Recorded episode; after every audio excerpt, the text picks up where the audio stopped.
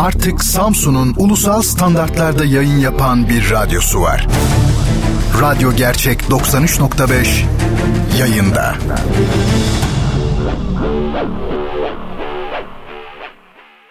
Bertan Rona ile Duyuşlar. Müzik, sanat, edebiyat, dil, kültür ve hayat üzerine duymak istediğiniz her şey bu programda. Bertan Rona ile Duyuşlar her çarşamba saat 22'de Samsun'un Gerçek Radyosu'nda. Bertan Rona ile Duyuşlar başlıyor.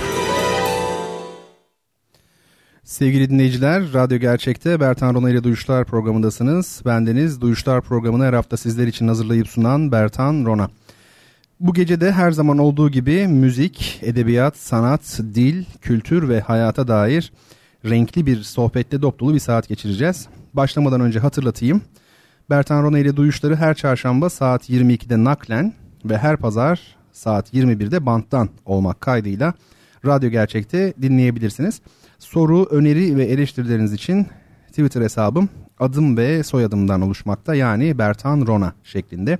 Buradan bana ulaşmanız mümkün.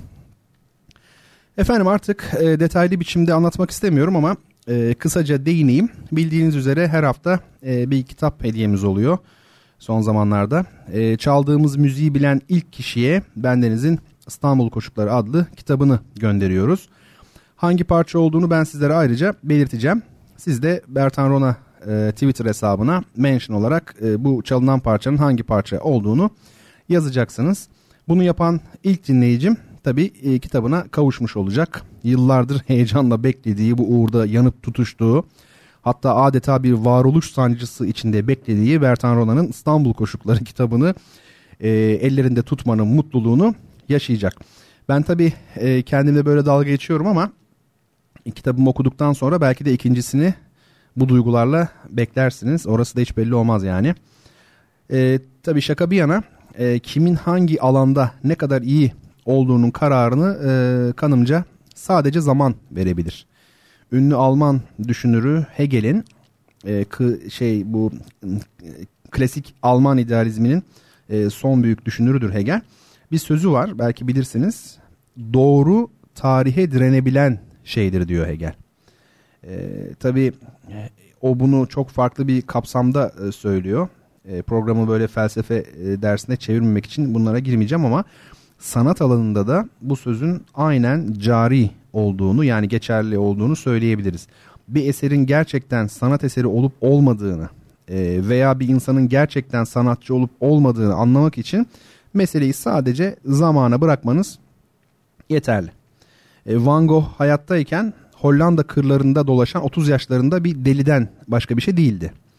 Ama ölümünün üzerinden işte 100 yıldan fazla bir zaman herhalde değil mi? Yani e, geçtikten sonra Van Gogh haline geldi. Yani bugün ona Van Gogh diyoruz ama dediğim gibi sağlığında e, Hollanda'nın kırlarında dolaşan 30'lu yaşlarda bir deliydi sadece. E, bugünse Van Gogh demek ki sanatçıymış bu kadar basit. Yani zamana bıraktık meseleyi ve anladık. Ya da Mozart örnek alabiliriz. E, öldüğünde sadece 35 yaşındaydı. Buna dikkat edin. Sadece 35 yaşındaydı Mozart öldüğünde ve cenazesinde kimse yoktu. Yağmurdan dolayı yani birdenbire bastıran fırtınadan yağmurdan dolayı eşi ve bir arkadaşı bile e, cenazeyi terk edip evlerine döndüler. E, Mozart iki mezarcı tarafından mezarlıkta rastgele e, bir yere gömülmüş oldu. Dolayısıyla bizler bugün Mozart'ın hangi e, mezarlığa gömülmüş olduğunu biliyoruz ama hangi mezarda olduğunu e, bilmiyoruz. E, neyse sonra ne oldu? Ölümünden sadece 50-60 yıl sonra Mozart bütün zamanların en büyük bestecilerinden, dahilerinden biri olarak kabul edilmeye başladı. Yani yine zaman. Dediğim gibi siz hiçbir şey yapmayın. Sadece zamana bırakın. O gerekli hükmü en adil bir biçimde verecektir efendim. Tabii bu en son söylediklerimden e, Mozart'ın sağlığında hiç tanınmadığı sonucu çıkarılmasın. Aslında Mozart küçük yaşlardan itibaren Avrupa'nın pek çok yerini kapsayan turnelere çıkmıştı. Yani bir nevi gezgindi. Şimdi böyle gezgin deyince de e, aklıma geldi. Sanatta ister resim ister müzik olsun ya da edebiyatta gezginlik öyle önemli bir izlektir ki anlatamam. Ee, insanın fiziksel olarak gezmesi değil tabii yalnızca kendini bulabilmek için yapması gereken manevi yolculuk, e, düşünsel yolculuk, e, hatta yolculuk kavramının kendisinin insan için varoluşsal önemi vesaire bunların işte hepsi e, edebi yapıtlarda veya belirttiğim üzere resimde, e, müzikte sıkça konu e, edilmiş, kendine yer bulmuş meseleler. E, Hazreti Adem ile Hazreti Havva'nın cennetten kovulmaları kıssası aslında yolculuğun veya ayrılığın e, diyelim insanın mayasında e, var olduğunu yansıtan bir kıssa. Nitekim doğmak da bizim için bir nevi cennet olan anne karnından ayrılmak demek. Eski ahitte Hazreti İbrahim'e baba ocağını, yurdunu bırakarak başka bir ülkeye gitmesi emredilir. E, işte burada da yine gördüğünüz gibi bir ayrılık, bir yolculuk söz konusu. E, Homeros e, Odüsseya adlı destanında bilirsiniz e, Troya Savaşı bittikten sonra ülkesi İtaka'ya dönmeye çalışan Odysseus'un 20 yıl boyunca denizlerde yaşadığı maceraları anlatıyor. Zaten benim bildiğim kadarıyla yani Odysseus ismi de e, hatırladığım kadarıyla macera anlamındaki bir kökten türetilmiş. Bunlardan başka aklıma bir de Herodot geliyor. E, vatandaşımız Herodot. Neden vatandaşımız Herodot? Çünkü kendisi nereli? Bodrumlu. E, Halikarnassos o zamanki ismiyle. Bu tabi sonunda os olan yani O ve S bulunan adlar Grekçe değildir. Bunu söylemiş olayım yeri gelmişken. Theos, Halikarnassos, işte bla bla neyse yani sonu osla bitiyorsa O ve S. Onlar e, e, Grekçe değil. Eski Anadolu dili adı verilen e, yazılı örneği bulunmayan e, ama varlığı bilinen bir dilden kalma isimler. Böyle de bir bilgi vermiş olayım. Şimdi Herodot'a tarihin babası deniyor. Peki gezginlikle ilgili bir bağlamda niye Herodot'tan söz ediyorum? Ee, şöyle e, aslında tarih anlamındaki history kelimesi biliyor musunuz serüven demek kök, kök anlamında. Neden böyle? Çünkü eskiden tarih yazabilmek için başka kavimlerin tarihini öğrenebilmek için bizzat o kavimlerin ülkesine kadar seyahat edilmesi gerekiyordu. Çünkü o devirlerde yazılı kültür henüz çok zayıftı. Sözlü kültür hakim olduğu için o tarihçeyi dinleyebilmeniz lazımdı. O bakımdan tarihin babası denilen Herodot'un eserini oluşturabilmek için pek çok bölgeye yolculuklar yaptığını biliyoruz. Hatta kendisi için ilk turist, dünyanın ilk turisti gibi bir tanımlama da yapılır. Ee, müzikte gezginlik denilince benim aklıma romantik dönem bestecileri Mahler ve Schubert gelir biraz. Aslında bu da çok normal. E, çünkü romantikler seyahati çok sever. Acayip severler. Neden? Neden bu kadar severler? Kısaca şöyle izah etmeye çalışayım. Şimdi bu Fransız devriminden sonra yani 19. yüzyıl boyunca tamamında e, insanlarda bir genel hoşnutsuzluk hali vardı.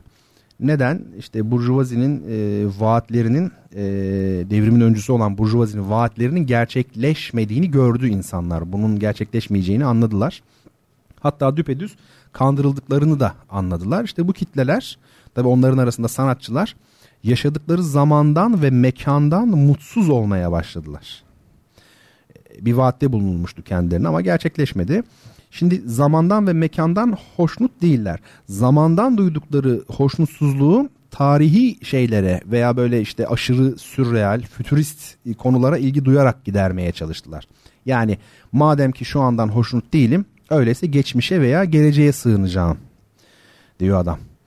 E, ki ilki bizi Brahms'a götürür, ikincisi de büyük oranda Wagner'e götürür bu eğilimlerin. Mekandan duyulan rahatsızlığın sonucu ise müzisyenlerin yapıtlarında sıklıkla pastoral ve kırsal e, betimlemelere yer vermeleri olmuştur. İşte e, Mahler ve Schubert'te bu kırsal manzaraları tasvir eden çok fazla sayfa var diyelim. Hatta bir e, felsefe tarihi açısından baktığımızda gezginlik denilince akla evvela İslam felsefesinde muallimi evvel olarak adlandırılan Aristoteles geliyor. Aristoteles derslerini yürüyerek verirmiş. Yani talebeleriyle uzun yürüyüşler yaparlarmış böyle. O esnada da e, üstad anlatırmış. İlginçtir ben e, bugüne kadar böyle sayısız e, etkinlikte bulundum konuşmacı olarak. Yani konferans verdim, söyleşide bulundum. E, ikonoloji, felsefe sohbetleri yaptım, dersleri verdim. e, hepsinde de ya ayakta hareket ederek kısmen yürüyerek anlatmışımdır ya da ortamın koşullarından dolayı yani mecburen oturmuşumdur. Yani yürümekle düşünmek arasında hakikaten bir bağ var. Nietzsche'nin belki duymuşsunuzdur bir sözü var. En iyi fikirler insanın aklına yürürken gelir diyor Nietzsche. E, nitekim bu son yıllarda hareket ile düşünmenin ilişkisini kuran çalışmalar da yapılmış diyebiliyorum. Hatta geçenlerde böyle bir haber de duydum. Ama nerede duyduğumu şimdi tam olarak hatırlamıyorum. O yüzden çok e, yani yanlış söylemiş olmayayım yani. Böyle böyle gider bu sohbet. Efendim şimdi birazdan e, ilk aramızı vereceğiz tabii. Ama gezginlik deyince bizim edebiyatımızda da Türk edebiyatında da ya da hadi daraltalım biraz daha Cumhuriyet dönemi Türk edebiyatı diyelim. E, çünkü Türk edebiyatı bana göre çok yani son bin yıllık edebiyat Türk edebiyatıdır. O yüzden Cumhuriyet dönemi Türk edebiyatından söz ediyorum şimdi. Aklıma Nazım Hikmet ve kısmen de olsa Edip Cansever geliyor gezginlik deyince. Nazım Hikmet tabi Türkiye'den ayrıldıktan sonra bir dünya vatandaşı olarak e, dünyanın pek çok yerine seyahat etmiş bir isim. Özellikle Doğu bloku ülkelerine falan hani şiirlerin altında yazar ya o şiir nerede yazdı bakarsınız işte Prag falan Varşova şu bu. Efendim e, ki zaten Nazım Hikmet'in şiirlerine son dönem şiirlerine bakarsanız bu seyahat atmosferini çok net bir şekilde görürsünüz. Edip Cansever'deki gezginlik ise e, bunun tam tersi. Yani Edip Cansever'de e, fiziksel değil içsel bir e, gezginlik söz konusu. E, ben Ruhi Bey Nasılım veya Oteller Kenti gibi kitaplarını okursanız bunlar Cansever'in şiir kitapları. Ben Ruhi Bey Nasılım 76 diye hatırlıyorum. Oteller Kenti 1985 tarihli olacak yanlış hatırlamıyorsam. Bu iki kitabı okuyanlar Edip Cansever'deki içsel yolculuğu, e, onun içinde yaşadığı topluma ruhsal açıdan yerleşik olamadığını çok net bir biçimde göreceklerdir. Evet sevgili dinleyicilerim kitap hediyesinden bir girdik buralara kadar e, geldik e, gezginlikten çıkmış olduk. Halbuki üzerinde durmak istediğim konular bayağı çok. Onları da şimdi dinleyeceğimiz müzikten sonra konuşalım artık. Evet şimdi ne dinliyoruz? Size bir sürpriz yapayım. Genelde ben hafif müzik çalmıyorum bu programda pek çalmıyorum. Ee, yani müzik ayrımı da yapmıyorum aslında ama yani işte insanların klasik dediği çok sesli müzik ya da caz oluyor genellikle. Ee, ya da böyle çok iyi böyle otantik müzikler olabiliyor.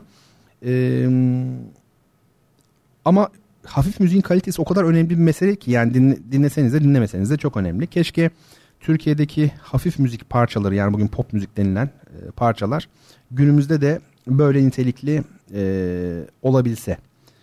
E, yani eski ile bugün arasında inanılmaz derecede büyük farklar var. Şimdi size Fikret Kızılok'tan bir parça dinleteceğim. E, bence işte kaliteli bir hafif müzik parçası. Bir harmanım bu akşam. Şimdi sizi bu parçayla baş başa bırakıyorum. Ardından Bertan ile duyuşlara kaldığımız yerden devam edeceğiz efendim.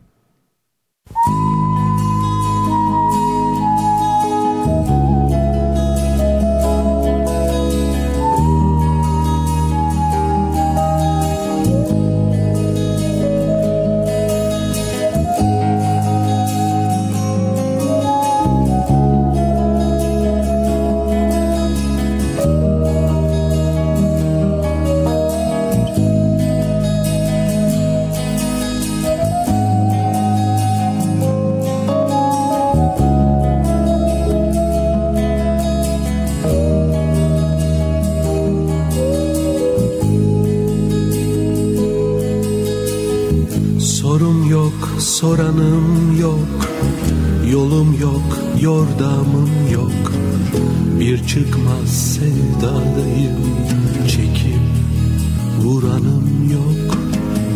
Günüm yok, güneşim yok. Uykum yok, düşlerim yok. Kın olmuş susuyorum. Bir tek sırdaşım yok. Çektiğim acıların demindeyim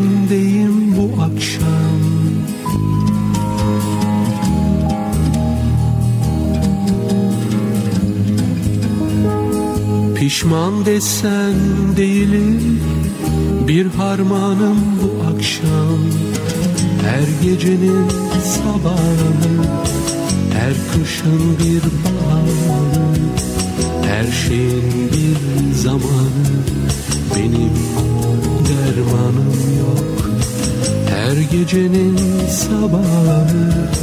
Her kışın bir baharı. Her şeyin bir zamanı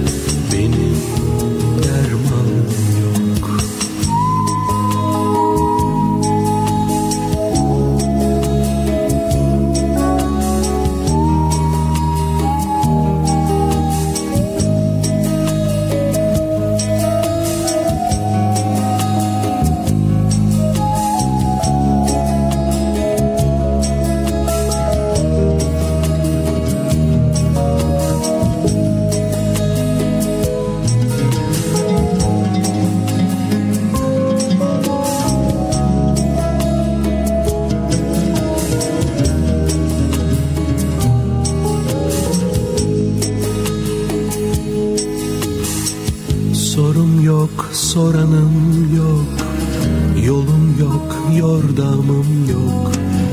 Bir çıkmaz sevdadayım Çekip vuranım yok. Günüm yok, güneşim yok Uykum yok, düşlerim yok. Kın olmuş susuyorum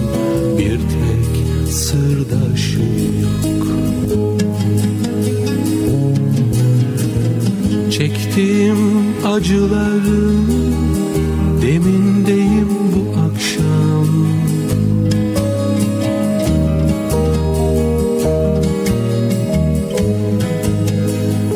Pişman desen değilim bir harmanım bu akşam.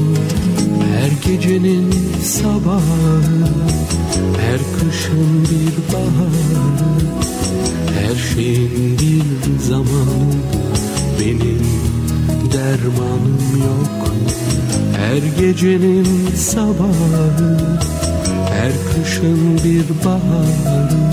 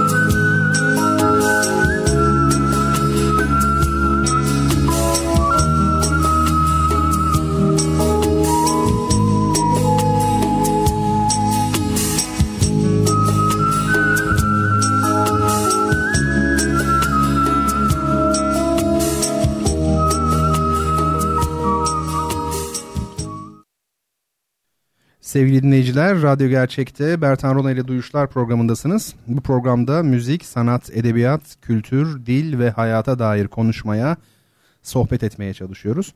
Bir de kitap hediyemiz var. Birazdan soracağım soruyu Twitter üzerinden cevaplayan ilk dinleyicime bir kitap gönderiyorum. Twitter hesabım Bertan Rona. Buradan e, doğru cevabı yazabilirsiniz. Aynı şekilde soru ve önerileriniz, eleştirileriniz varsa onları da yazabilirsiniz sevgili dostlar tanışmış konuşmuş oluruz. Ee, Hamza Barkın umarım yanlış okumuyorumdur. Sevgili dinleyicim şöyle yazmış. Zaten Bodrum'un yakınındaki Yunan adalarında filozofların hediyelikleri var ama Herodot'a o Anadolu derler onu bulamazsınız demiş. Çok doğru söylüyor ee, sevgili dinleyicim. Şöyle şimdi hediyelikleri var hakikaten de ben e, Samos'ta bol bol Pisagor Pitagoras veya diyelim hediyeliği görmüştüm. Ee, şimdi biz tabii Birinci Dünya Savaşı'ndan sonra adaların 12 adanın Yunanlılara ait olması düşüncesine öyle alışmış durumdayız ki Bir zamanlar aslında bu adaların tamamen Anadolu'nun e, etki alanı içerisinde oldukları gerçeğine son derece yabancı durumda oluyoruz. E, aslında şöyle bir düşünün yani haritayı açın. Yunan adalarına şöyle bir bakın. Bugün bizim Yunan adaları dediğimiz adalara şöyle bir bakın. Hepsinin aşağı yukarı belli başlı olanlarının Anadolu'ya çok yakın olduklarını e, göreceksiniz. Şimdi dolayısıyla bunlar aslında tarih boyunca da antik çağda da her zaman Anadolu'nun bir parçası sayılmışlar. Yani mesela diyelim ki yanlış hatırlamıyorsam Hipokrat nereli? Kos yani İstanköy dediğimiz o adaya da doğmuş. Ve Hipokrat her zaman Anadolulu e, sayılmış. Sevgili dinleyicimizin de Hamza Bey'in de işte belirttiği mesele o. E, Herodot'un hediyeliği, hediyelik eşyası yok diyor adalarda. O Anadolulu derler diyor. E tabi çünkü Bodrumlu, Halikarnassoslu fark etmez. Yani adalardan olsaydı da yine Anadolulu e, sayılacaktı. Yani bunu belirtmek lazım. Efendim az önce e, daha önce pek yapmadığım bir şeyi yapıp duyuşlarda bir hafif müzik parçasına yer verdim. E, dinleyicilerin bilirler. E, şimdi bizim camiada yani benim mensup olduğum klasik batı müziği adı verilen o müziğin veya çok sesli müzik diyelim bu camiada ne derseniz deyin.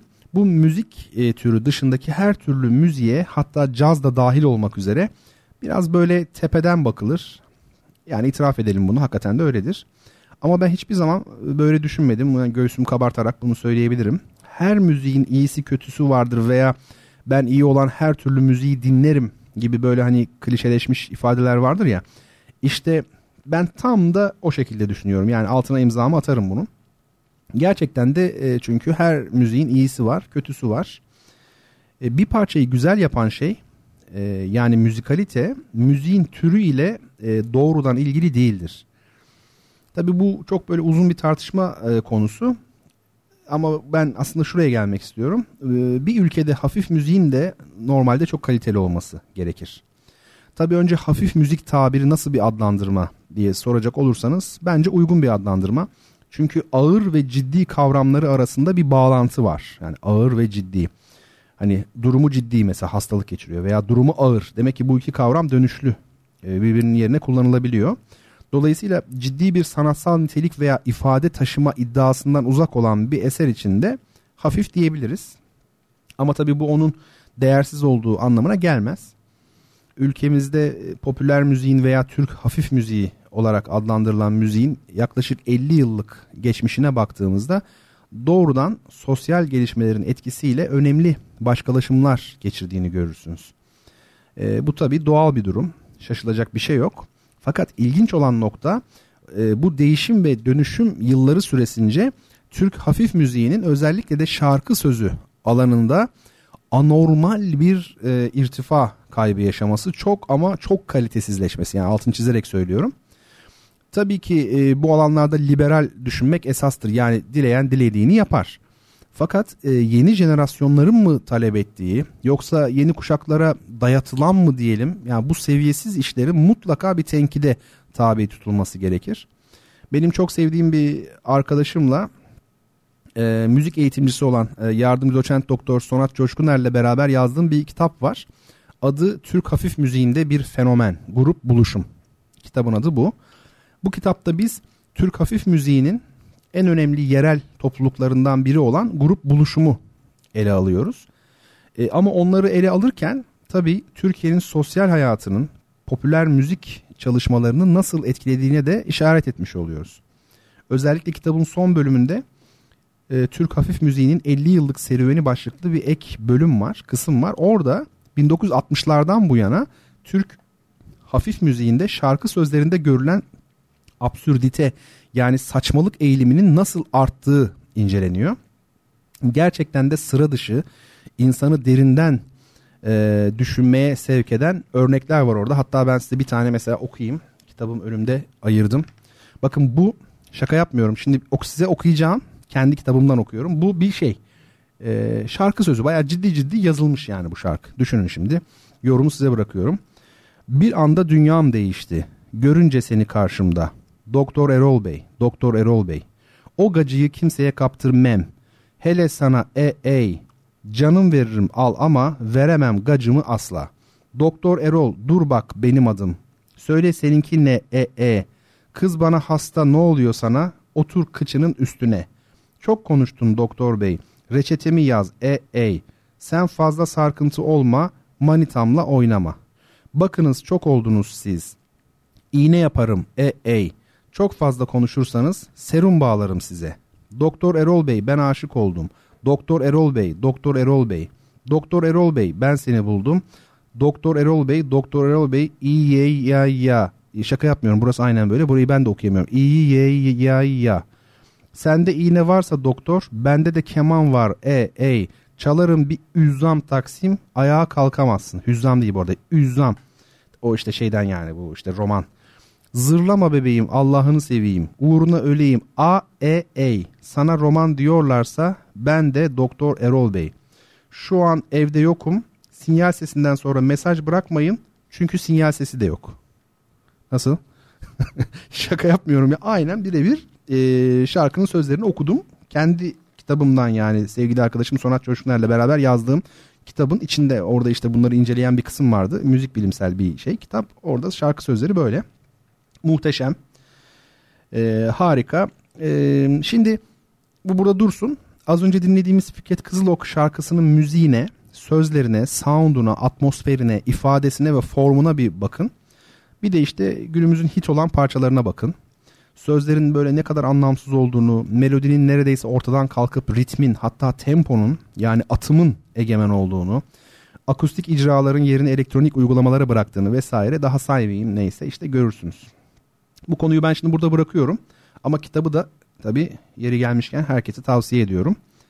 E, Bertan Rona ile e, Sonat Coşkuner Türk Hafif Müziğinde bir fenomen grup buluşum diye aratırsanız internetten sipariş etmeniz mümkün efendim.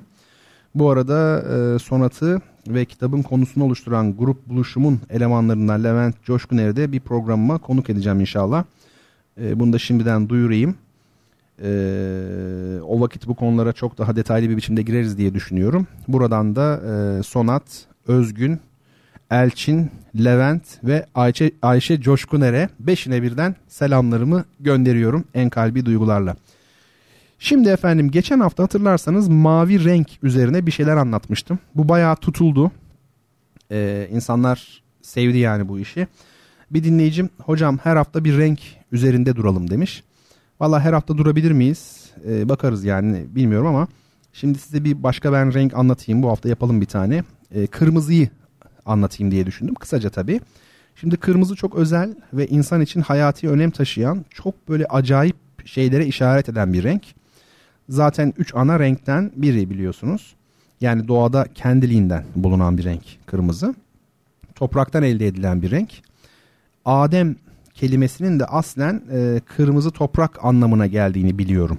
Tabi Arapçaya nispetle e, düşünüldüğü zaman hani Adem yokluk anlamında olduğu da yazar çeşitli kaynaklarda ona hiç şüphe yok. Ama toprak on, anlamında olması daha muhtemel, daha eski çünkü. Ki zaten e, dini kaynaklarda e, Hazreti Adem'in topraktan yaratıldığı e, hususunda e, müttefiktir. Biz e, hani bir evin damından söz ederiz ya e, o da işte bu toprak anlamındaki Adem kelimesiyle aynı kökten dam var ya aynı kök. İngilizce'deki domestic kelimesi de hani işte böyle yerel bazen milli hatta işte bazen de evcil anlamında kullanılan domestic kelimesinin o başındaki dom var ya o dom da yine toprak anlamındaki bu Adem bildiğimiz e, onunla dam ile e, veya bu kiliseleri ifade eden dom e, İtalyanca'da işte domo bunlar hep akraba kelimeler. Bu arada bu kırmızı toprak var ya işte bahsettiğimiz işte minyatür kelimesi de oradan geliyor. Yani minyatür böyle çoğu kere sanıldığının aksine minik ile ilgili bir kelime değil. Daha çok kırmızıyla alakalı. Kırmızıya boyamak demek miniare latince. Ee, neyse şimdi biz kırmızı topraktan ziyade kırmızının kendisine gelelim. Ee, efendim bildiğiniz üzere kırmızı her şeyden önce kanın rengi. Kan ne demek? Malumunuz kan insan için hayati önemi olan bir şey. Kan demek hayat demek. O nedenle kırmızı insan için hayatı ve ölümü, doğumu ve ölümü temsil ediyor. Ki bunlar da insan hayatında nedir? E, sınır durumlardır. Yani kırmızı demek bir anlamda e, sınır demek. Yani çünkü doğuyorsunuz ve ölüyorsunuz. Sizin hayatınızın sınırları bunlar. O yüzden de kırmızı sınır. Trafik ışıklarını veya tabelalarını böyle bir düşündüğünüzde kırmızının neden hayır anlamına geldiği veya böyle ciddi bir ikaz anlamına geldiği sanırım şimdi daha iyi anlaşılmıştır. Sınır durum dedim ya hani işte sizi çok kızdıran bir olay yaşadığınızda böyle yüzünüz kızarır. İşte o da bir sınırı ifade ediyor. Yüzünüzün kızarması. Yani demek ki sizin yüzünüzün kızaracağı kadar bir sınır noktaya gelmişsiniz. Ee, siyasetçilerin de bu arada bu nedenle kırmızı çizgileri vardır. Türkiye'de çok moda ya bu. Benim kırmızı çizgilerim falan filan hep kırmızı işte. Niye mesela o çizgi pembe değil mesela? Pembe olsa ne güzel olurdu değil mi? Kırmızı dedim mi bitiyor iş çünkü aşılamıyor yani. Hani benim kırmızı çizgilerim vardır. Asla uzlaşmam vesaire. Ee, özellikle bizim ülkemizde yani Türkiye'de bu tip ifadeleri çok duyuyoruz. Oysa tersine yani siyaset aslında bir geri adım atma işidir. Yani hani bizde geri adım mesela bizde birisi ben geri adım atıyorum bu konuda falan. Vay be ne kadar güçsüz falan. Halbuki siyaset geri adım atma, uzlaşma işi. Neyse o da konumuz değil ama aklıma gelmişken e, değinmiş oldum. Geçeyim onu. Kırmızı rengin e, hayatı ifade ettiğini söyledim. Hayat ise üreme olmadan olmuyor. E, çok tab- yani tabiyetle böyle ve üreme ne demek? Cinsellik demek. Kırmızı rengin işte kadınları daha seksi gösterdiği düşüncesi aslında doğrudan buradan kaynaklanıyor. Ve doğru bir düşünce bu. Çünkü modern insan e, cinselliği böyle bir üreme aracı olarak değil kendi içinde müstakilen bir amaç olarak görse de yaşam koşullarından ötürü böyle görse de aslında daha tabii bir şekilde düşünecek olursak cinselliğin doğal amacı üremektir. Tabii olan açısından baktığımızda. O nedenle de kırmızı renk e, çok doğal bir şekilde cinselliği çağrıştırır. Kadını temsil eder. E, ve yine bu nedenle kırmızının içine biraz böyle saflık anlamında, temizlik anlamındaki beyazdan karıştırırsak henüz böyle kırmızılaşmamış bir kırmızı yani ne olur? Pembe olur. Pembe de bu nedenle genç kızlara yakıştırılan bir renktir zaten. Boşuna değildir yani pembenin yakıştırılması. Yani henüz kadınlaşmamış bir e, dişiden bahsediyoruz. Tabii bu tespitler e, günümüz insanı için böyle bir cinsiyetçi bir söylem şeklinde algılanabilir. Buna da büyük oranda katılırım ama renklerden ve onların insanlarla olan bağlantısından söz ederken fiziksel, antropolojik, biyolojik, optik vesaire daha çok doğal olgular üzerinden konuşmak tabii zorunlu oluyor. Tespitlerin niteliğini belirleyen biraz da bu aslında. Son olarak kırmızı ile ilgili bir şey daha söyleyeyim. Geçici renk körlüklerinden sonra görülen ilk renk kırmızıdır. Bu konuda hatta köpekleri de örnek verebiliriz. Bildiğiniz gibi köpekler sadece siyah, beyaz ve kırmızı görürler.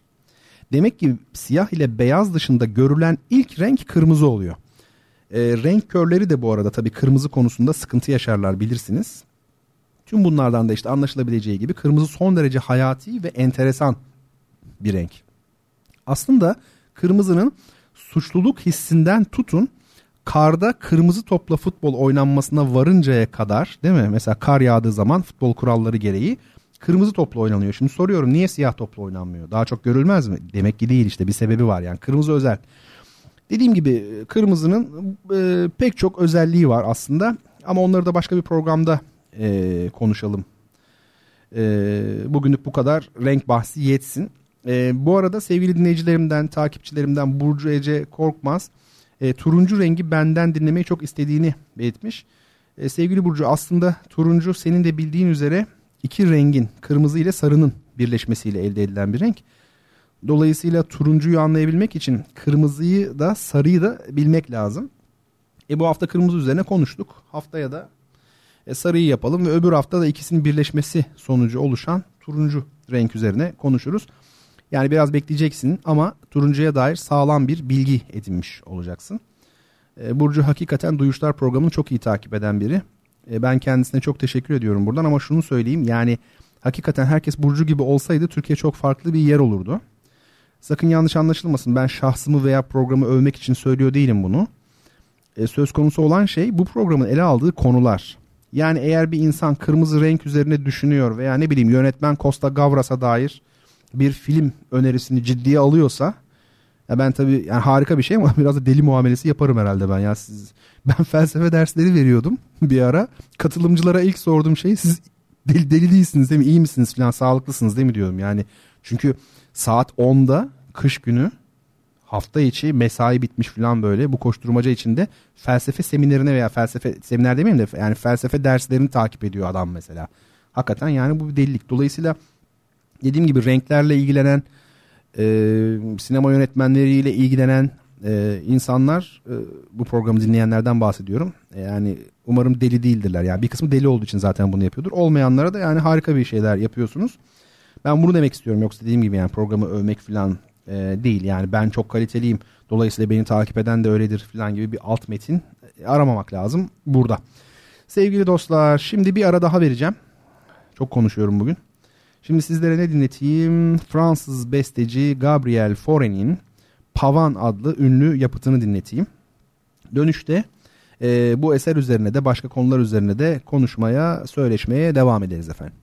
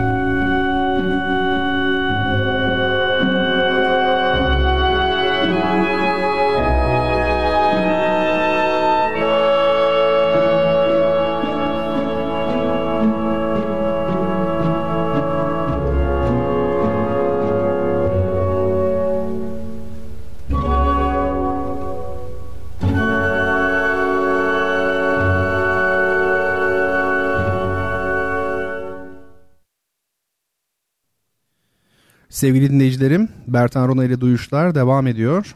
Ben Bertan Rona, çarşamba geceleri saat 10 ile 11 arasında canlı yayında karşınızdayım.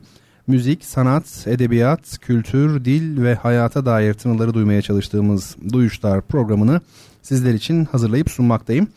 Az sonra sizler için bir parça çalacağım efendim ve bu parçanın adının ne olduğunu bilen ilk dinleyicime İstanbul Koşukları adlı kitabımı hediye edeceğim. Doğru cevabı Twitter üzerinden bizlere yazabilirsiniz. Bunun için Twitter hesabımız Bertan Rona şeklinde. Parça da birazdan geliyor zaten. Şimdi az önce dinlediğiniz eser e, Fransız besteci Gabriel e, Fauré'nin Pavan adlı ünlü yapıtıydı. Pavan aslen İspanya kökenli bir dans yanlış hatırlamıyorsam ama Fauré onu alıp kendine göre çok güzel bir biçimde işlemiş. Şimdi Pavan'ın İspanya kökenli olması çok önemli bir mesele. Neden? Çünkü coğrafya hemen her konuda çok ama çok belirleyici. E, zaman zaman çevremde dile getiririm. Beni tanıyanlar bilirler. Bir gün çocuğum olursa okul çağına gelmeden ona ders vereceğim ve vereceğim dersler de işte Türkçe, İngilizce, coğrafya ve matematik olacak diye hep söylerim. Hatta önce coğrafya. Çünkü coğrafya dediğimiz şey insanın tarihi, ekonomiyi, sosyolojiyi anlayabilmesi açısından son derece belirleyici. Mesela okyanus var ya okyanus. Bunu kavram olarak siz ne demek olduğunu anlamadan e, ne Amerika Birleşik Devletleri'ni, ne emperyalizmin doğasını, ne son 500 yıldan beri dünyamızda yaşanan hadiseleri bunların hiçbirini e, anlayamazsınız. Bozkır ile deniz diyalektiğini bilmeden mesela e, Türkiye'deki diyelim siyasal gelişmeleri değerlendiremezsiniz. Neden dünyanın en ileri ülkeleri 15. yüzyıldan itibaren sırasıyla Portekiz, İspanya ve İngiltere oldular? Bu ülkelerin hepsinin denize hatta okyanusa kıyısı olması bir tesadüf olabilir mi mesela? Amerikan veya İngiliz gücü karşısında ikincil bir durumda kalan Rusya ile Almanya'nın daha kırsal, denize daha uzak ülkeler olması bir tesadüf olabilir mi?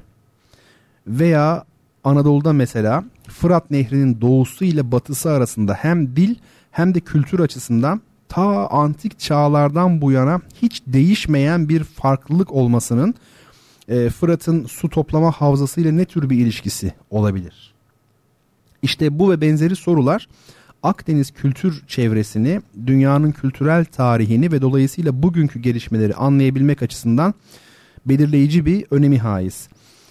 E, bu arada önemi haiz deyince aklıma geldi. Genelde öneme haiz falan deniyor. Bu doğru değil.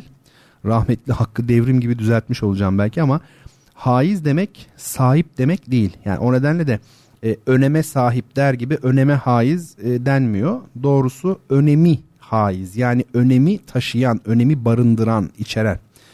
Neyse efendim bu pavan dediğimiz bu dansın az önce dinlediğiniz bu dansın bu müzik türünün İspanyol kökenli olması da işte deminden beri anlattığım gibi coğrafi meselelerle açıklanabilecek bir durum. Yani ancak onunla açıklarsınız. Rönesans'ın neden İtalya'da başladığını şöyle bir düşünelim. E neden? Çünkü ticaret yoluyla Orta Doğu'dan Mezopotamya ve Akdeniz havzasından gelen kültürel birikim öncelikle İtalya'da, İspanya'da neşvünema bulmuş oluyor. E, ister müzikte olsun ister resim ve mimaride baktığınız zaman formların, ifade biçimlerinin, tekniklerin yolculuğu hep güneyden kuzeye doğrudur. Yani önce İtalya, sonra Fransa, sonra da en son Almanya. Yani sıra bu İtalya, Fransa, Almanya güneyden kuzeye doğru. Ya da mesela opera sanatını düşünelim. Orta Doğu'nun Kuzey Afrika, Afrika'nın e, Arapların tek sesli melodi ağırlıklı müzik kültürünün Kuzey ve Batı Avrupa'nın çok sesli armonik müziğiyle tam İtalya'da birleşmesi opera gibi böyle son derece sentetik bir sanatın doğuşuna imkan vermiş tarihte. Çünkü opera dediğimizde hem aryaların yani şarkıların yani tek sesli melodinin hakim olduğu ama aynı zamanda e, çok sesli senfonik bir eşliğin bulunduğu bir türden bahsediyoruz.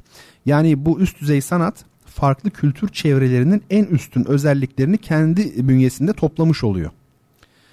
E, şimdi bu düşüncelerden hareketle Fransız müziğine baktığımız zaman tabi biraz soyut konulara girmiş oluyorum. Herkes çok net e, hakim olamayabilir üzerinde konuştuğumuz alana ama yine de kısaca belirteceğim. Fransız müziği e, Alman müziği ile İtalyan müziğinin böyle tam ortasında. Çok çok basitçe indirgeyerek dile getirecek olursak İtalyan müziğinin sıcaklığı ve melodizmi ile Alman müziğinin böyle meditatif çok sesli yapısı e, Fransız müziğinde birleşmiş durumda. O nedenle ben Fransız müziğini hakikaten çok severim. Çünkü hem incelik, zarafet ve melodik sıcaklık taşır hem de böyle kuzeyli bir lojik, e, rasyonel, çok sesli armonik yapısı vardır aşağı yukarı ona yakın. E, işte az önce eserini dinlediğimiz Gabriel Fauré de Fransız müziğinin en büyük bestecilerinden biri. Bolero adlı ünlü eseriyle tanınan Maurice Ravel'in de e, hocası oluyor Fauré. Hatta söylendiğine göre Ravel'in genç besteciler arasında gerçekleştirilen ve kazanana Roma ödülü adında bir ödülün verildiği yarışmaya girip de kazanamaması üzerine bir skandal yaşanmış ve bu tartışmalar sonucunda da Paris Konservatuvarı'nın o zamanki müdürü e, Theodor galiba ön adı Theodor Dubois istifa etmek zorunda kalmış. Onun yerine de işte Ravel'in de hocası olan az önce dinlediğimiz Pava'nın bestecisi Gabriel Fauré Paris Konservatuvarı'na müdür olmuş. Anlatılır bu hep. Ve son olarak bir şey daha söyleyeyim. Bizim önemli bestecilerimizden Cemal Reşit Rey henüz 9 yaşındayken e, Paris'e gittiğinde yani 1913 yılı oluyor. Konservatuvarda okuyabilmesi için Gabriel Fauré ile görüşülmüş. E, böyle de bir şey kalmış aklımda. E, ama bu konuyu şimdi ben daha fazla uzatmayayım. Başka zaman yine konuşuruz. Geçen hafta e, sevgili dinleyicilerim söz ile laf kelimeleri arasındaki farka dair bir mevzu geçmişti. Bazı arkadaşlar bunu kısaca anlatır mısınız diye mesaj atmış atanlar var. E, ya daha önce sözünü etmiş olduğunuz için burada çok çok çok kısa ifade edeyim onları da kırmak istemiyorum. Şöyle söz ile laf eş anlamlı kelimeler değil. Zaten dilde bir kural vardır. Bir kavramı karşılayan birden fazla kelime varsa aralarında mutlaka bir nüans var demektir. Çünkü o zaman niye ikinci bir kelime olsun değil mi yani? Mesela yüz ile çehre veya surat bunlar hiç aynı şeye karşılık gelebilir mi? Yani mümkün mü böyle bir şey? Ee, mesela sen gelince işin çehresi değişti dersiniz mesela. Ama işin yüzü değişti diyemezsiniz. Ya da yüzsüz herif affedersiniz yani demek başkadır. Suratsız adam başka bir şey. İşte bunun gibi söz genellikle olumlu Laf ise olumsuz bir çağrışım alanına sahip oluyor. Mesela söz vermek deriz. İşte sözünün üstüne söz söylenmez deriz. İşte bunlar sözlü yakında nişanlanacaklar falan. bunlar demeyeyim de neyse işte bunlar falan sözlenmek deriz. Atasözü deriz. Yani genellikle olumlu, değerli, nitelikli ifadedir sözlenen şey. Ama laf derken daha çok böyle saçma, boş, e, anlamsız sözleri kastederiz. Ee, mesela laf ola beri gele deriz bunlardan bir tanesi. Şuradan buradan laflamak deriz. Lafı güzaf deriz. Hatta en kısası laf. Hani birisini beğenmezsin mesela laf bunlar filan. İşte bu kadar kısa bile söyleyebilirsin. Yani söz vermek yerine laf verdim. Sözlenmek yerine laflandım filan diyemezsin. Mümkün değil böyle bir şey. Deyip bu konuyu da ben geçmiş olayım. Yani çerçevesi bu. Detayı var tabii. Evet şimdi sevgili dinleyicilerim artık şu kitap hediyesi için adını bilmeniz gereken parçaya geldik. Ee, bu parça benim nadiren çaldığım bir türe giriyor yine rock müzik türüne giriyor ya da ben öyle sanıyorum emin değilim şimdi bakarım ona araştırırım ben de. Ama ne türde olursa olsun sonuçta Twitter üzerinden bana parçanın adını e, kime ait olduğunu yazarsanız daha doğrusu yazan ilk kişi olursanız e, imzalı bir kitabımı kazanacaksınız efendim. Adresimi son defa söyleyeyim. Twitter hesabımı Bertan Rona şeklinde. Yani adımdan ve soyadımdan oluşuyor sevgili dostlar. Hadi bakalım hazırsanız Shazam de hazırsa hepiniz değil mi? E, müziğimiz gelsin. Ben parça bittikten sonra yine e, burada olacağım. Kazananı açıklarız ve sohbetimize de kaldığımız yerden devam ederiz. Müzik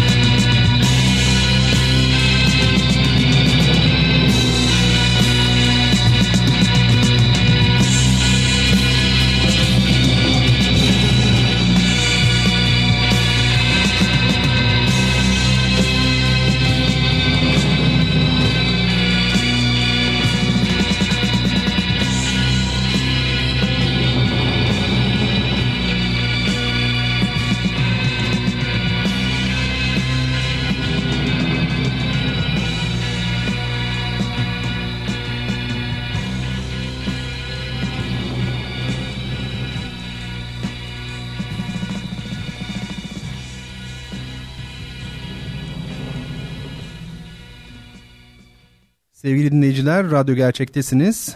Bertan Rona'yı dinliyorsunuz efendim. Duyuşların son bölümünde sizlerle birlikteyim. Ee, sizlere 1969 yılında gitarist Robert Fripp ve baterist Michael Giles tarafından kurulan ve jazz, new wave, e, hard rock e, ve folk müziklerini harmanlayan daha doğrusu bunları internetten kopyalayıp yapıştırdım öyleymiş. E, İngiliz e, progresif rock topluluğu King Crimson'ın e, umarım doğru okuyorumdur Epitaph adlı e, parçasını sordum. Bu parça grubun yine 1969 yılında çıkardığı neymiş bu In the Court of e, the Crimson King adlı albümünde bulunuyormuş. E, parça duyulmaya başladığı andan itibaren sağ olun sizler bu parçanın e, grubun adını e, bizlere Bertan Rona Twitter hesabından yazdınız. Ben yazan bütün dinleyicilerime çok çok çok teşekkür ediyorum. E, herkese bir kitap göndermek isterdim hakikaten isterdim. E, ancak başlarken de belirttiğim gibi doğru cevabı yazan ilk dinleyicimize e, gönderebileceğiz kitabı. Kim bu arkadaşımız? Bugün adı geçti. Enteresan sevgili Burcu Ece Korkmaz. İlk yazan oydu. Doğru bir şekilde yazmış. Dolayısıyla ona kitap göndereceğim. Benim ona aslında bir kitap borcum vardı. Biz o şekilde e, konuşmuştuk. Daha doğrusu yine Twitter üzerinden konuşmuş derken onu kastediyorum. Şimdi e, bunu da kazanmış oldu. Dolayısıyla e, kendisine e, bir kitap daha göndereceğim. Yani iki tane göndereceğim. E, işin ilginç tarafı e, o da şu an fazladan bir kitap yanımda. Hakikaten denk gelmiş oldu sevgili Burcu. Zannediyorum yarın arkadaşlarım e, kargoya vereceklerdir postaya neyse nasıl gönderiyorlarsa. Sana iki tane e, kitap göndereyim. Bir tanesini senin için imzalayayım öbürünü de e, düz olarak isimsiz imzalayayım. Sen de onu böylelikle e, istediğin kişiye e, verebilmiş e, olursun. E, mesele bundan ibaret. Hadi gelin şimdi biraz daha devam edelim. Geçen hafta mı e, yoksa e, önceki hafta mı tam hatırlamıyorum. E, Türkiye üzerine böyle kendimce renkli, esprili tespitler içeren şeyler söylemiştim. Aslında yıllardır bu tür konularda e, ben bir kitap ya da hatta birden fazla kitap yazmak istiyorum. O kadar çok kitap var ki sırada yazılmayı bekleyen yani bilgisayarımın içinde onlara da bir gün sıra gelecektir inşallah diye düşünmekteyim. E, şimdi bu kapsamda e, bu hafta içinde böyle bizim kapalı toplum oluşumuz meselesi geldi aklıma. Hakikaten üç tarafı denizlerle çevrili olmasına rağmen böylesine kapalı bir ülke var mıdır ben emin değilim. Kapalı derken dünya ile kültürel anlamda kontakt e, kurmamayı veya vatandaşlarımızın dünya ile etkileşiminin çok az olmasını kastediyorum. Daha evvel e, buna benzer birkaç şey söyledim ama şimdi konunun başka bir boyutuna geleceğim. Efendim dış dünyaya böylesine kapalı bir ülkede yaşadığınız zaman sizin e, milletinize mensup bir insanın dünyada kazandığı başarılar da otomatikman anormal derecede abartılmış oluyor. Mesela diyelim ki bir piyanistimiz işte Avrupa'da başarı elde etmiş olsun. Sanki ondan başka piyanist yokmuş hatta bütün bir batı dünyasına müziği o öğretmiş gibi bir algı oluşuyor veya oluşturuluyor bu algı. Reklam amacıyla bilmiyorum. Halbuki ben size bir örnek vereyim şimdi. Sadece New York'ta yaklaşık 30 bin e, konser piyanisti yaşıyor.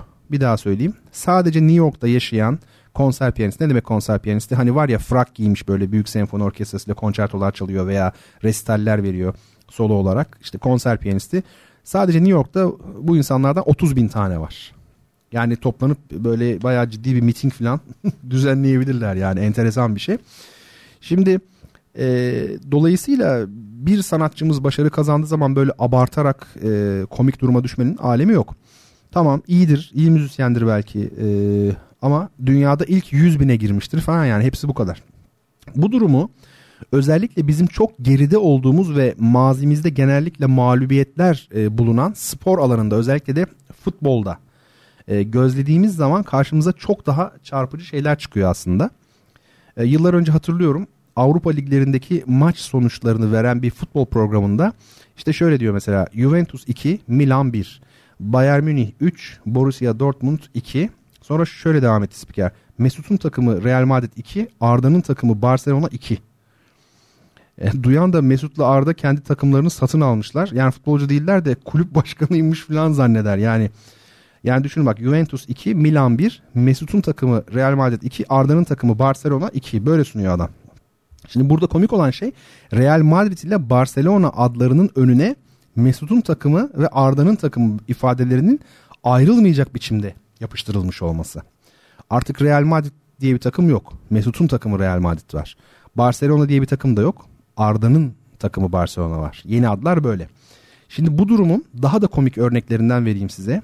Bir televizyon kanalı çok çok çok iyi hatırlıyorum. Çünkü unutamamıştım yani travmatikti benim için. Mayıs 2013'te Real Madrid ile Atletico Madrid arasında oynanacak olan İspanya Kral Kupası finalini kelimesi kelimesine şöyle duyurmuştu. Televizyon kanalındaki yayını söylüyorum. Mesut mu Arda mı? Değil mi? Ne kadar güzel. Mesut mu Arda mı? Öyle uzun uzun anlatmaya ne gerek var? Kısaca Mesut mu Arda mı de biz anlarız zaten. Çünkü Mesut'la Arda'nın olduğu yerde Real Madrid'in, Barcelona'nın, seyircilerin, hakemlerin lafı olur mu? Olmaz. Kısaca Mesut mu Arda mı? Hem zaten biliyorsunuz Real Madrid ile Barcelona tek kişiden oluşan takımlar. Mesut'la Arda o kadar özel ki finalde ikisi ne yapıyor? Tek başına oynuyor. Bir çıkıyorlar sahaya tek başına. Diğer futbolcular yok yani katiyen. O nedenle Mesut mu Arda mı? Efendim e, şaka bir yana tabii ama işte bize Mesut mu Arda mı dedirten şey aslında çok kapalı bir toplum olmamız ve bundan dolayı dünyadan haberdar olmamamız. Dünyadan haberdar olmayınca da e, çıtanın ne kadar yüksekte olduğunu e, bilemiyorsunuz ve haliyle de e, bizim insanımızın başarılarını e, sanki tarihi durduran başarılarmış gibi büyük görüyoruz. E, küçümsemiyorum tabii ki onlar büyük başarılar, önemli başarılar yani sakın yanlış anlaşılmasın ama hani destan yazdık şunu yaptı ve en azından hani Mesut mu Arda mı diyecek bir durum da bence e, ortada yok. Tabii bunun çok çok uzun başka sebepleri falan var. Girmiyorum şimdi. Bir de şu var yalnız ona son olarak e, değinelim. Genelde bizde mesela e, benim yaptığım türden böyle esprili de olsa kendi insanımıza ve ülkemize dair eleştiriler de hiç hoş karşılanmaz. Mesela eminim şimdi beni dinleyip de bozulanlar da vardır ya çok eleştiriyor bizi falan. Şimdi bu da enteresan bir durum.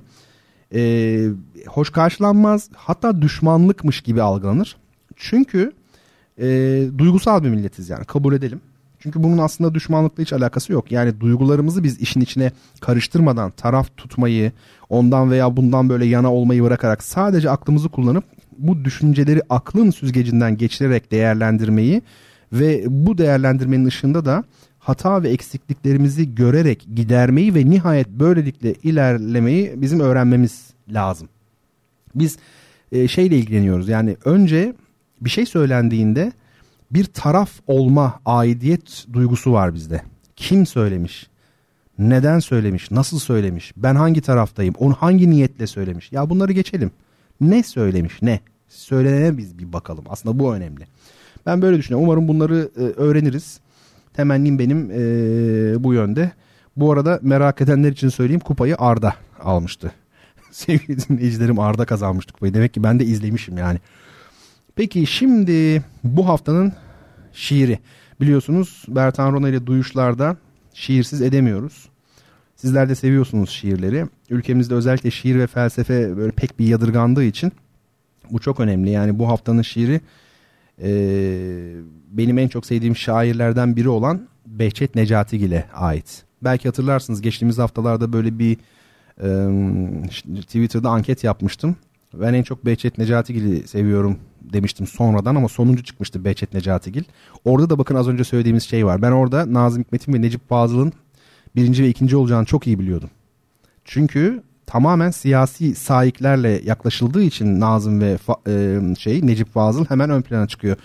Garibim e, Behçet Necatigil'in siyasi olarak çok net bir tandansı olmadığı için onu algılamak, onu sevmek biraz zordur yani. Sadece edebi olarak bakmanız gerekir çünkü. Mesele bu. Benim en sevdiğim şairlerden biridir neyse. Ee, hangi şiir? Necati Gil'in Hüt Hüt şiiri. Hüt Hüt bir kuş biliyorsunuz. Ee, mitolojide, dini literatürde geçer.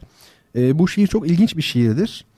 Ee, kanımca Türk Edebiyatı'nın en iyi şiirleri arasındadır. Ama anlaması pek kolay değil.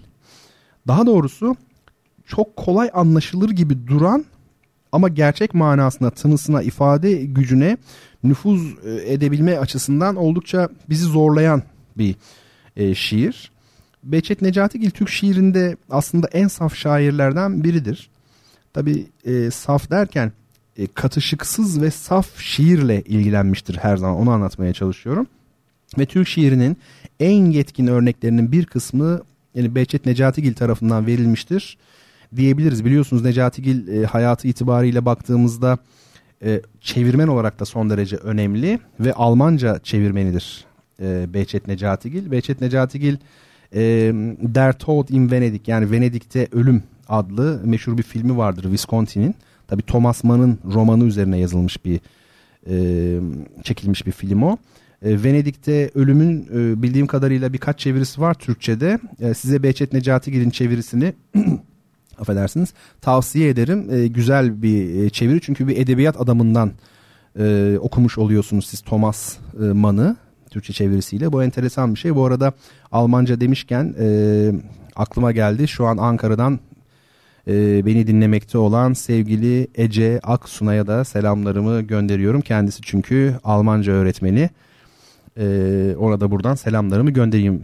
Behçet Necatigil'in Almanca çevirmenliğinden sevgili Ece'ye uzanmış olduk. Efendim e, biz Behçet Necatigil üzerine ayrı bir program yaparız. E, şimdi kısa bir zaman dilimine bu büyük şairimizi sıkıştırmaya çalışmayalım. Hüt Hüt şiiri insanın fenası üzerine yani fani oluşu, ölümlü oluşu üzerine bir şiir. Ee, ama insanın ölümlü oluşunu kendi adıma konuşayım. Ee, hiçbir şiirde görmediğim bir derinlik ve ses ile, tını ile ifade eden, edebilen bir şiir. Bakın nasıl. Sizler için şimdi okumaya çalışayım ben Hütüt'ü. Hüt hüt. Sanki düğün olmuştur. Sevmiş, sevilmiş, yenmiş, yenilmiş, çekmiş, çektirmiş, oyun, hüzün olmuştur. Düştür, doğaldır, içlenme. Bezginlik göllerinde bir gece, karanlıkta senin de yüzdüğün olmuştur. Ay peşinde bitkin akşamlar nikotin, düşer bir gün giyotin, aksadeler giydiğin olmuştur. Süleyman ve Sabah, Hüt Hüt ve Belkıs, söylerdi sorsaydık geç git bunlar. Necatigil yok şimdi. Belki bir gün olmuştur. İşte böyle diyor şair. Necatigil yok şimdi. Belki bir gün olmuştur. Bir varmış bir yokmuş der gibi yani. Ne kadar tuhaf ama derin bir seziş, yakalayış, ne kuvvetli bir ifade değil mi? Necatigil yok şimdi. Belki bir gün olmuştur. Sevgili dinleyicilerim bu gece son olarak sizlere güzel mi güzel bir film önerisinde bulunmak istiyorum. Ünlü yönetmen Costa Gavras'ın Amen yani Amin isimli filmi. Costa Gavras bildiğiniz üzere 1982 yılında Cannes Film Festivali'nde Missing filmiyle Altın Palmiye'yi kazanan daha doğrusu o yılın festivaldeki bir diğer başarılı filmi olan Yılmaz Güney'in Yolu ile Altın Palmiye'yi paylaşmış olan bir yönetmen. Yani Altın Palmiye ödülü 1982 yılında iki filme birden verildi. Costa Gavras'ı uzun uzun anlatacak değilim size ama çünkü sizler internetten veya çeşitli kitaplardan mutlaka bakarsınız. Ben şimdilik şu kadarını söyleyeyim. Costa Gavras sosyal e, veya işte siyasi filmler çekmiş olan bir yönetmen daha çok. E, zaten bu gece sizlere tavsiye edeceğim film de onun 2002 yılında çektiği Amin adlı film. İkinci Dünya Savaşı sırasında Yahudi soykırımına kayıtsız kaldığı için Papa'yı yani o zamanki Papa'yı eleştiren film gösterime girdiği ülkelerde büyük tartışmalara yol açmış. Amen filmi aslında e, Rolf Hochtut'un yanlış mı okudum ismini? Hochut ilginç bir isim. Rolf Hochut'un The Representative yani Muhafazakar adlı romanından sinemaya uyarlanmış bir film. Başrollerinde ise Ulrich Tukur, Matthew Kassovitz ve Ulrich Mühe gibi ünlü isimler var. E, ben bu filmi ya da daha doğrusu bu filmde işlenen temayı ne vakit düşünsem aklıma Voltaire'in para söz konusu olduğunda herkes aynı dindendir sözü gelir. Ne güzel bir söz değil mi? Para söz konusu olduğunda herkes aynı dindendir. Evet Costa Gavras'ın Amin filminin DVD'si var şu an elimde. Arkasından size birkaç cümle okuyayım. İki sistem Nazi makinesi, Vatikan ve müttefik diplomasisi. İki adam savaşa kalpleriyle katılan. Bir yanda gerçek hayatta bir kimyager fakat savaş zamanı bir SS subayı olan Kurt Gernstein. Bitip tükenmeden suçları kınayan ve müttefikleri, papayı ve Alman kilisesini bu konuda uyaran fakat aynı zamanda da kamplarda kullanılan Ziklon B gazını sağlayan kişi. Diğer tarafta ise genç bir din görevlisi olan Ricardo. Tüm Tanrı'ya inananlar kadar bir kalbe sahip. Zalimliğe karşı hayatını bile tehlikeye atacak kadar cesur. Sessiz kalan hiyerarşinin içinde sessizliği bozmaya niyetli bir papaz. Etik olarak inandıkları bir insanın kendisini koruma dürtüsünün ne zaman önüne geçer? Kurt Gernstein bunu biliyordu ve dünyanın da öğrenmesini istiyordu. Bu film bunu onun gibi bilen ve sessizliğini koruyanları beyinlerimizle mahkeme etmek içindir. Evet, Costa Gavras'ın Amen filminin DVD'sinin arka kapağında yazanlar bunlar. Sevgili dostlar, böylelikle artık Duyuşlar programının bu geceki Duyuşlar programının sonuna doğru gelmiş olduk. Bendeniz Duyuşları her hafta sizler için hazırlayıp sunan Bertan Rona. Programımı her hafta çarşamba geceleri saat 22'de naklen ve pazar geceleri 21'de banttan radyo gerçekte dinleyebilirsiniz. Bu arada e, cuma ve pazartesi akşamları saat 21'de yayınlanan Geçmiş Zaman Olur Ki adlı programı da takip edebilirsiniz. E, o e, yine benim tarafımdan hazırlanıp sunulan bir popüler tarih programı. Hatta size biraz tüyo vereyim. Bu cuma akşamı 21'de Mısırlılar ile Hititler arasında yaşanmış olan ve antik çağın en büyük savaşlarından biri olan Kadeş Savaşı'nı son derece sürükleyici bir anlatımla, öyküleme ile dinleyebilirsiniz. E, hatta pazartesi günkü geçmiş zaman olur ki'nin konusunu da söyleyeyim. Yani 3 Temmuz tarihli olanı söylüyorum. O da Fil Adam olarak bilinen ve dramatik hayatıyla pek çok kitaba, filme, oyuna hatta konu teşkil eden e, Joseph Merrick. Arzu ederseniz e, bu bölümleri e, Radyo Gerçek'te dinleyebilirsiniz. Aklınıza geçmiş zaman olur ki programında ele alınabilecek ilginç, sıra dışı olay veya kişiler gelirse bunları Twitter üzerinden benimle paylaşabilirsiniz. Ve tabii Bertan Rona ile Duyuşlar programında ele alınmasını istediğiniz ya da bana sormak istediğiniz şeyler varsa Bertan Rona Twitter hesabı üzerinden e, bana ulaşabilirsiniz. Bu aralar oldukça yoğunum ama nasıl olduğunu ben de bilmiyorum. Bir şekilde yetişmeyi e, başarıyorum. Umarım bu performansım hep devam eder ve hep aynı şekilde giderim. Efendim şimdi e, sizlere çağımızın en önemli caz piyanistlerinden sadece bugünün demiyorum son yılların yani onu kastediyorum.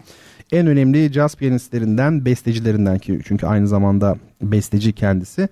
E, Aydın Esen'in Timescape e, albümündeki çok güzel bir kompozisyonla e, veda etmek istiyorum. Whippin parçanın ismi. E, hakikaten hoş bir müziktir. Sonuna kadar dinleyin bence. Haftaya aynı gün ve aynı saatte tekrar bir arada olabilmek dileğiyle hepinize esenlikler diliyorum.